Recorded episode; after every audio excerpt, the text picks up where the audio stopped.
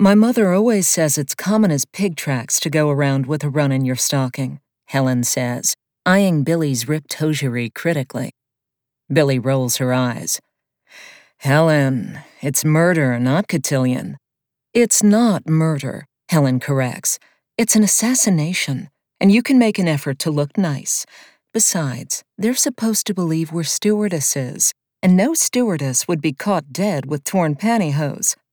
Helen brandishes a familiar plastic egg. I brought spares. Please go change while you still have time. I'll start the coffee. The run is so tiny only Helen would have noticed it. Billy opens her mouth to argue and closes it again when she sees the tightness around Helen's lips. Helen is nervous, and that means her eye for detail is hyper focused, searching out things to worry about. Better for her to fuss about snagged pantyhose than any of the thousand other things that could go wrong on their first mission, Billy decides. Mary Alice is on coffee detail. You go check on Nat, Billy says, plucking the egg from Helen's hand. She pops into the lavatory just long enough to strip off her ruined toes and shimmy into a fresh pair, emerging to hear the conversation from the cockpit. Movies again, of course.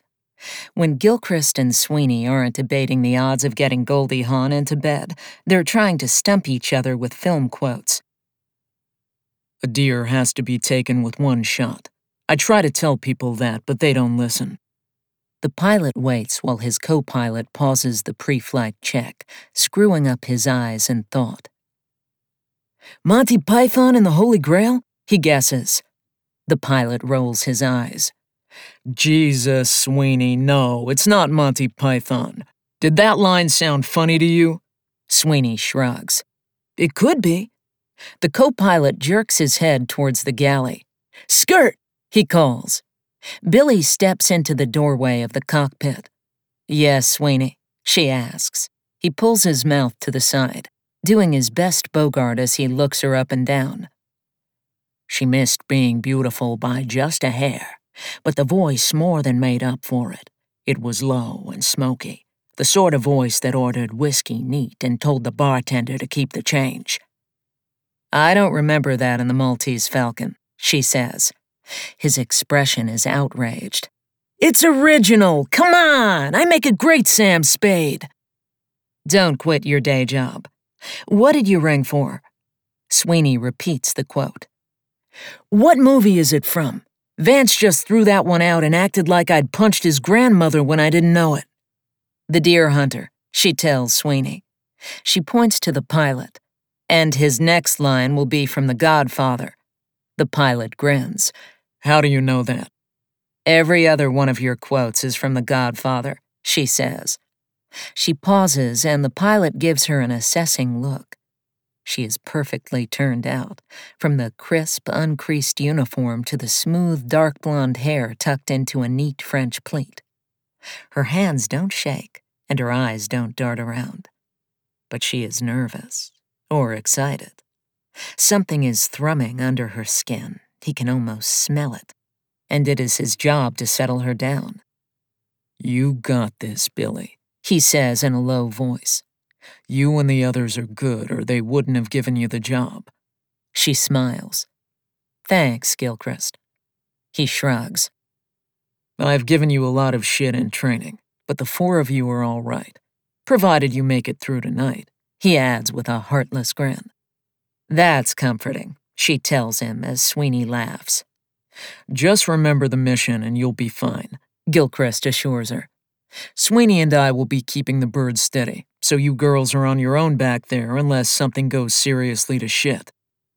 His expression says it better not, and she promises herself then that she'd sooner open a vein with a paper clip than ask him for help. Got it, she tells him. She watches him for a second as his hands move over the switches and levers, working through the pre flight check. He is at ease loose as an athlete who has trained and drilled until there's nothing left but the big game. Sweeney draws her attention by giving her a nudge. Tell the brunette I want a drink when this is all over. You know the rules. No fraternizing, Gilchrist reminds him. Sweeney makes a noise like a wounded puppy. Oh, easy for you to say. You've got Anthea. He drags the name out on three syllables. Anthea, he repeats in a country club drawl. You got a steady girl? Good for you, Billy says to the pilot. He pulls down the visor to show a small snapshot of a girl with a dark flip like Jackie O's, a serious expression in her wide eyes. Pretty, Billy says. And rich, Sweeney adds in a sulky tone. What's your problem, Sweeney? she asks. I'm jealous, of course. He's got a rich, pretty debutante, and all I've got is a stiffy for the little brunette with the curly hair out there. The little brunette has a name, Billy tells him. Natalie. The future Mrs. Charles McSween, Sweeney says solemnly. At least for this weekend. He raises a warning hand. And don't tell me it's forbidden. That just makes it more exciting. It's like they're daring me to take her out. Billy looks from one to the other. I'm surprised neither of you is chasing Helen, she says. She's the prettiest of us. They both shrug. Pretty, yes, Gilchrist admits. Beautiful, even. But she's what we Canadians call a Winnipeg winter. A Winnipeg winter? Great natural beauty, but capable of freezing your dick off if you're stupid enough to get naked, Sweeney explains. He surveys Billy with a practiced eye. Of course, you would just. Billy holds up a hand. Never mind, I don't want to know. Coffee is brewing. I'll have Mary Alice bring you some. Mary Alice is pouring two fresh cups when Billy enters the galley. The air smells of burnt coffee, and Mary Alice gives her an apologetic look. I spilled some on the burner. Billy waves a hand. Who cares? She reaches for the foil wrapped package of mixed nuts and sticks it into the warming drawer. Mary Alice nods toward the cockpit. How are our fearless leaders? Quoting films and trying to decide which one of us they get to take home for the weekend. Mary Alice pulls a face. God, I hate them. Billy lifts an eyebrow. They're not all bad. Vance Gilchrist just gave me a vote of confidence, a little pep talk for the evening's adventure. Mary Alice snorts. Only because he's in charge, and if we screw up, it's on his head. Probably, Billy agrees.